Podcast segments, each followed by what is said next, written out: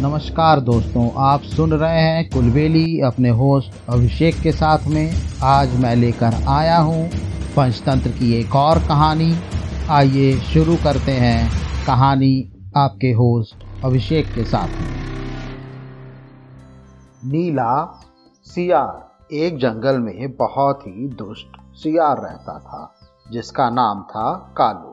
जंगल के सभी जानवर उससे बेहद परेशान रहते थे।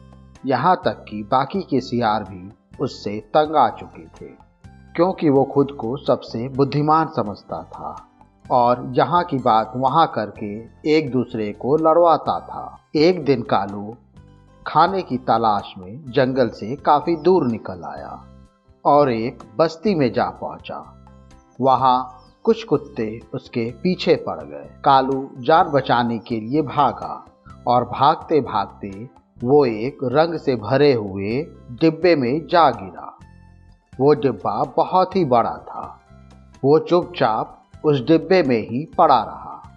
जब उसे लगा कि सारे कुत्ते चले गए हैं तो वो डिब्बे से बाहर आया। लेकिन तब तक उसका पूरा शरीर डिब्बे में भरे नीले रंग से रंग चुका था। वो जंगल में आया तो उसने देखा कि उसके नीले रंग को देखकर सभी जानवर उससे डरकर भाग रहे हैं। सबको खुद से यू डरता देखकर कालू के मन में एक प्लान आया। डर कर भागते जानवरों को कालू ने आवाज़ दी, भागो मत, मेरी बात सुनो, मेरी तरफ़ देखो, मेरा रंग कितना अलग है। ऐसा रंग किसी जानवर का नहीं। भगवान ने मुझसे कहा है कि संसार में जानवरों का कोई राजा नहीं है। इसलिए तुम्हें जाकर जानवरों का राजा बनकर उनका कल्याण करना है। सभी जीव जंतु तुम्हारी प्रजा होंगे। अब तुम लोग अनाथ नहीं रहे। मेरे राज में निजर होकर रहो।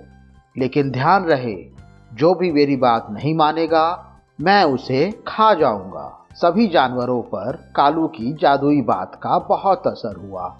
बाघ, शेर, चीता सहित सारे जानवर उसकी बातों में आ गए।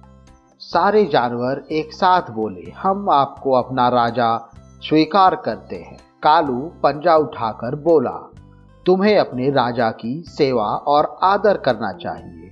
हमारे खाने पीने का इंतज़ाम करो। राजा बनकर कालू खूब मज़े ले रहा था। उसको कुछ भी खाने की इच्छा होती, उसे परोस दिया जाता। उसको कहीं आने जाने की ज़रूरत नहीं होती।